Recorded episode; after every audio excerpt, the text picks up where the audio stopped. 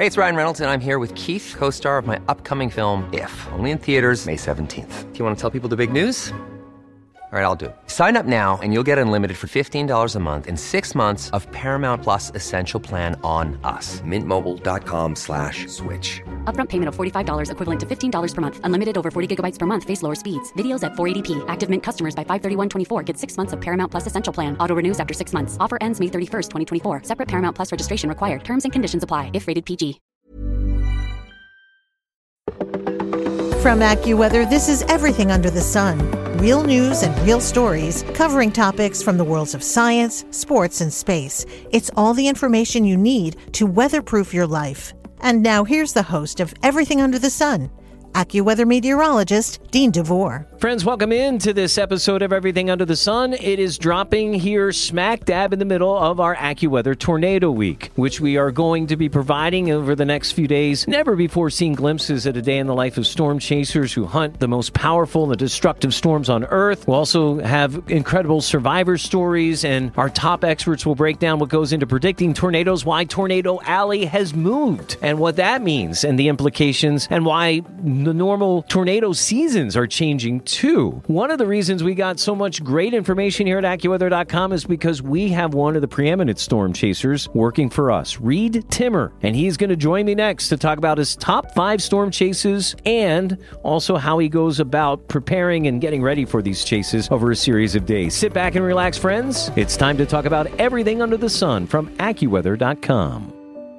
Extreme meteorologist Reed Timmer has been chasing tornadoes for decades. He's witnessed firsthand some of the most dangerous twisters since his career started as a storm chaser as a freshman at the University of Oklahoma. He's on the road and trying to get to a tornado. Uh, he's pulled off the road for a little bit to talk to us. It is great to welcome Reed Timmer into Everything Under the Sun from AccuWeather.com.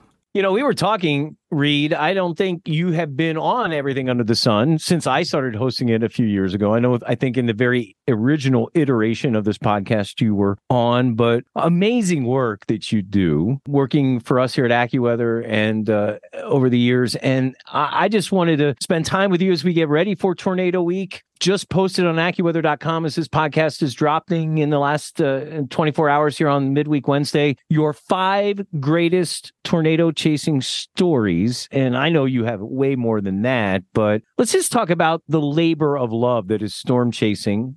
I mean, we know the inherent dangers. We've seen the tragedies over the years in terms of folks uh, getting caught in that.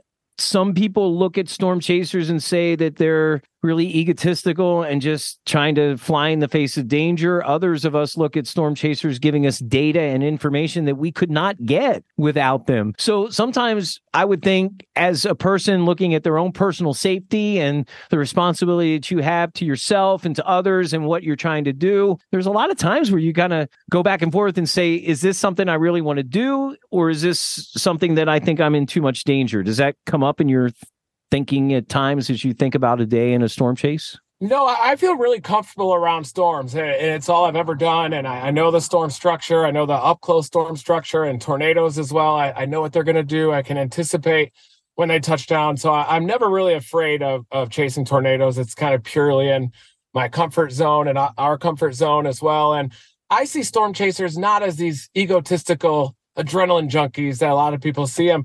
I see storm chasers as the most passionate of the weather enthusiasts, the most passionate scientists and meteorologists out there because we're willing to come out here, you know, and you know, risk our savings, our, you know, everything on the line just to witness weather and witness the science firsthand and also to report uh, the tornadoes happening and to warn people in the path of these storms and to see mother nature in the field. And, you know, we go through a lot out here. You know, you're, you're not sleeping very much. You're eating gas station burritos. You're hmm. not eating a lot of fiber when you're out here. And so you definitely do kind of put it all on the line. And, and I see storm chasers as the most passionate and also most skilled of the meteorologists and weather enthusiasts out there. I mean, we have communication skills, we have technical skills, video editing, programming, we have science skills. We could build sensors, we fly drones. You know, we have we're Part 107 certified. We're uh, on social media. We're experts at delivering reports, you know, to the public and to the. Uh, you know, we do weather briefings all the time, and so I see storm chasers as the most passionate, most caring sector out there of our meteorological community. What is the most dangerous part in terms of you're say you're comfortable around the storm. Are you comfortable around people that like to chase storms that aren't as professional as you and may actually cause you problems? I mean, is that something you're running into more and more out on the storm chasing trail? Yeah, and I definitely am a, a little more concerned about the, the human than I am the storm, of course, you know, and out here driving, it can be a little bit dangerous when you're out hydroplaning and everything, the other drivers, and it's definitely extreme when you're around the tornadoes. But when I'm underneath them as a cyclone and a little bit closer range to the tornado, the good news is that the crowd does thin out a little bit when you get a little closer because you know a lot of times it's better to be a safe distance away from the tornado.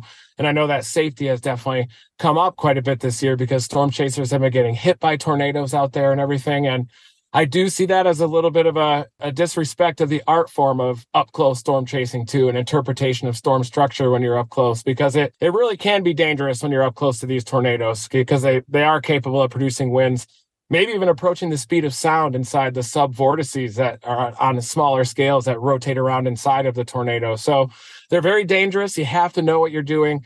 And it is best to stay back when you're storm chasing or go with someone that knows what they're doing, going with a veteran storm chaser. So these are the Ridge Riders here. This is Cannon and Connor, and they're kind of the bright stars of the future of storm chasing. And so we're out here punching through hail cores. We just blew apart our windshield a little bit. Is that on the expense account? Uh, no, I, am not, I'm not on the expense oh, account. Look at that. I mean, friends, now this is only audio podcast. So um, he's turning the camera around, and what I'm seeing is a windshield that is just, uh, it looks like, uh, you know, how an ice skating rink after guys have skated on it and it's got all these cracks, and that's what his his windshield looks like. It's just it's shredded. You're right, but it's at least it's intact. So that's going for you. You've been doing this Reed for 25 years. Let's go into your top five. And again, this is on AccuWeather.com. Your top five storm chases. You were a freshman at the University of Oklahoma, May 99. Your number five storm chase was a tornado in Moore, Oklahoma. Give me a little kind of highlight about that. Certainly. And the top five most memorable, a lot of those were our science deployments too, because we put so much work into the sensor launches and the Dominator vehicles. Some of the, the top five that, that, or that weren't included in the top five were definitely some of the most memorable, like the Wray, Colorado tornado as well. But that very first one on May 3rd, 1999, that was kind of my first F5 that I'd ever seen. So my first tornado happened a, a, little bit before that during the fall. It was October 4 of 1998, a really significant fall outbreak in Oklahoma, the, the biggest in, in fall uh, history in Oklahoma. And then that spring, I was still a freshman and we had finals week and Ooh, yeah. May 3rd, 99 came around. I had a calculus exam. I had to hurry through the, the exam. Left the exam. We're blasting west. Five of us freshmen hopped in a soft top geo tracker and our target was initially Altus along the dry line, but that storm fired along a, a moist convective roll kind of way ahead of the dry line. And we were just cruising west, and you just see this huge explosion of a supercell with news helicopters flying around it. And then about 20 minutes later, we saw the first tornado touchdown of that family near Cyril, Oklahoma. And then uh, right after that, the next cycle was another tornado. And then a cycle after that was the F5. And we ended up losing touch of the tornado. And next thing we know, we find ourselves in the path of it. And I got the bright idea to abandon the vehicle, and all of us ran underneath an overpass. And there was a family that was freaking out underneath the overpass. And uh, we, you know, watched the tornado approach. And this is an example of me being not really knowing how to get close to tornadoes. And I almost got myself in trouble and could have got rolled as well. So there definitely is kind of a four to six year learning curve, I think, with storm chasing and getting close to them. And that was an example where we easily could have lost our lives from that tornado. And it was also the first time that we experienced the dark side that these tornadoes leave behind, kind of the damage and everything and loss of life. And we came through Moore, Oklahoma right after that overpass incident and sadly saw a lot of the damage uh, out there firsthand. So. 600 people injured, 36 killed as a result of that tornado. Um, yeah, it must have been uh, being in one of the first tornadoes that you ever saw, and then one of the strongest ever recorded in history. That's a, a pretty amazing thing. Your number four, uh, we fast forward four years, Manchester, South Dakota, June 4th, 2003. This was an F4 that destroyed the community of Manchester, South Dakota. Talk about that a little bit. Yeah, that was a, a, another tornado that showed deviant motion. So similar to about three to four days ago in Cole, Oklahoma, that was also a tornado that did a hard left turn.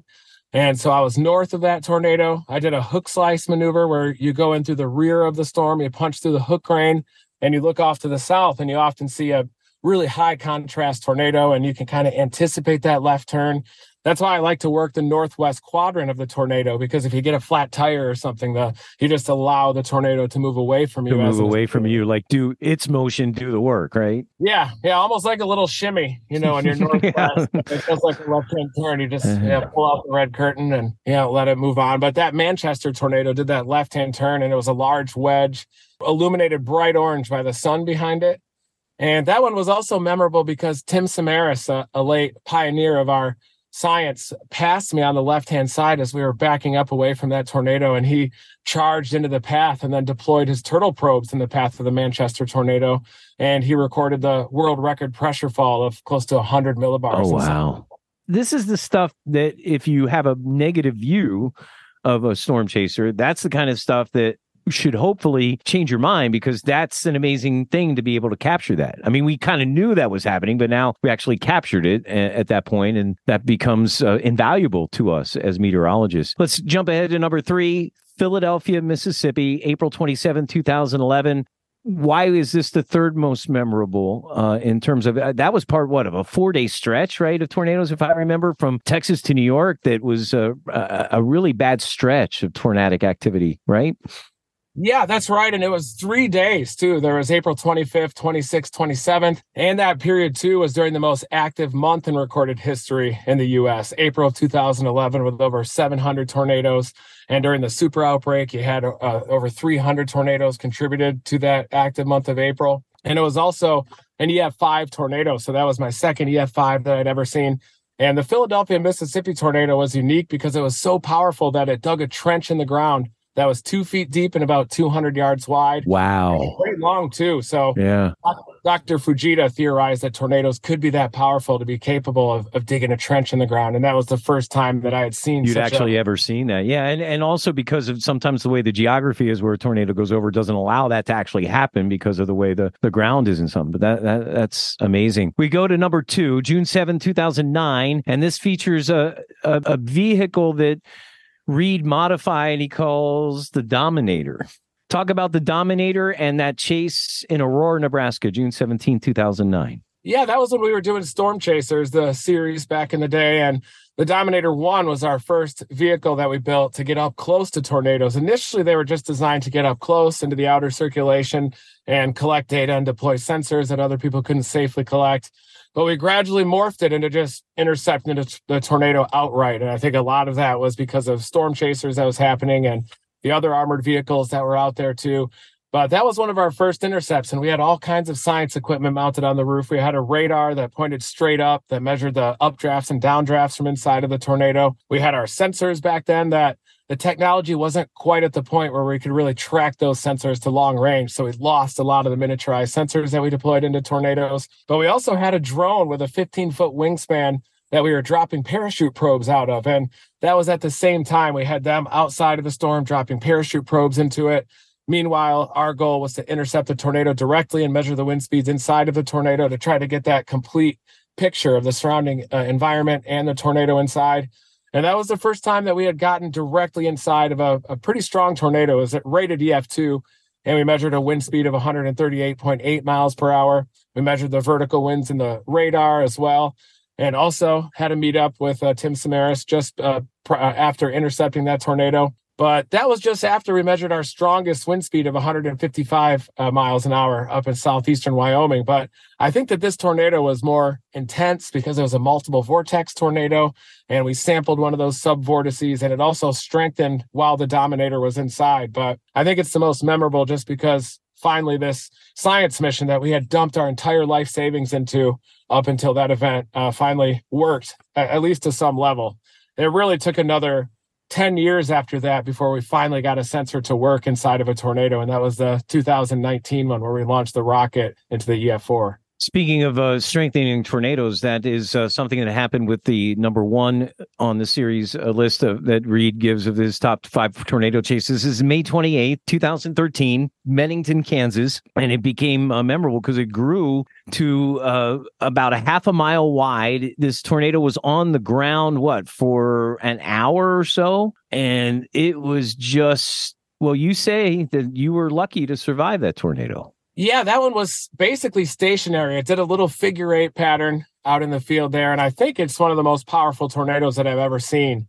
Initially, it was rated an EF5 and then it was downgraded to EF3 just because of the damage indicators there. But we were deploying sensors along a barbed wire fence. And in the path of that tornado, we ran about a quarter mile to the west and I had a shoulder mounted air cannon and we shot some sensors into that tornado. But the Dominators were supposed to come pick us up after that and they didn't make it. So we had to run all the way back. And I almost had the big one that day, I think. My heart was beating pretty rapidly and uh, definitely have had a focus on the physical fitness since that moment. But it was def- just a crazy, powerful memorable tornado and it sat in one spot the whole time. So I think that that's part of a tornado that's overlooked is how long the residence time uh, of the winds over any given point definitely contribute to damage. So if you have a stationary tornado or if you have one moving at 60 miles an hour, I think that they have very different impacts on the ground. And those stationary tornadoes that just plant in the Great Plains, I think are definitely unique. And yeah, that would be a nice topic for another conversation that we have. I think about I think people that don't deal with tornadoes all the time have different things and they don't actually know exactly what the impacts are and there's different types but that's certainly something. We're going to take a break. When we come back i want to just uh, go over with you briefly how you plan your day, how you plan your series of days. Because, as we said, a couple of these uh, that you chased that were in their top five list were actually part of a series of days, two, three, four days of an outbreak, and do that. And you're going to start driving again, too, which could be fun because you need to catch up to a tornado here today. We'll come back and talk to Reed Timmer. This is Everything Under the Sun from AccuWeather.com. I'm Sandra, and I'm just the professional your small business was looking for. But you didn't hire me because you didn't use LinkedIn jobs. LinkedIn has professionals you can't find anywhere else, including those who aren't actively looking for a new job but might be open to the perfect role, like me. In a given month, over 70% of LinkedIn users don't visit other leading job sites. So if you're not looking on LinkedIn, you'll miss out on great candidates like Sandra. Start hiring professionals like a professional. Post your free job on linkedin.com/people today. Millions of people have lost weight with personalized plans from Noom, like Evan, who can't stand salads and still lost 50 pounds. Salads, generally, for most people, are the easy button, right? For me, that wasn't an option. I never really was a salad guy. That's just not who I am. But Noom worked for me. Get your personalized plan today at Noom.com. Real Noom user compensated to provide their story. In four weeks, the typical Noom user can expect to lose one to two pounds per week. Individual results may vary. Whether you're at home getting ready for work, packing the kids' lunch, or commuting, listen to AccuWeather Daily. Subscribe on your favorite podcast platform, and you'll get the top trending weather story of the day every day.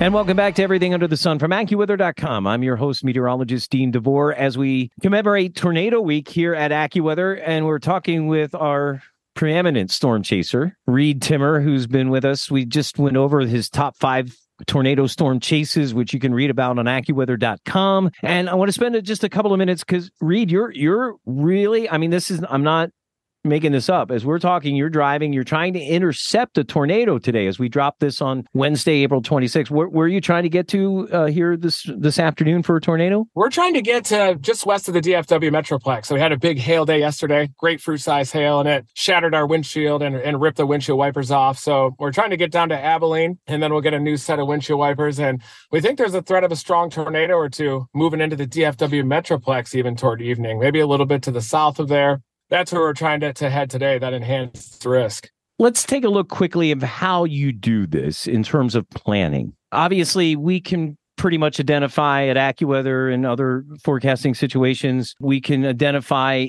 days in advance when we're likely to see severe weather outbreaks what do you do? What do you look? Do you look at that forecast and then do you start making a plan of where you'd like to be on a given day in that series and then where you'd like to be on day two and those kinds of things? How much preparation? What are some of the kinds of things you look at? Give us kind of a, a paragraph overview of how you plan what you do. Yeah, well, definitely in the mid and long range, I, am definitely a, a guru kind of on the shape of the troughs as they eject from the Mountain West and across the plains. Do they have a lot of flow around the backside? Is that flow on the backside is already pivoted around the base of the trough? Do you have the classic ski jump configuration?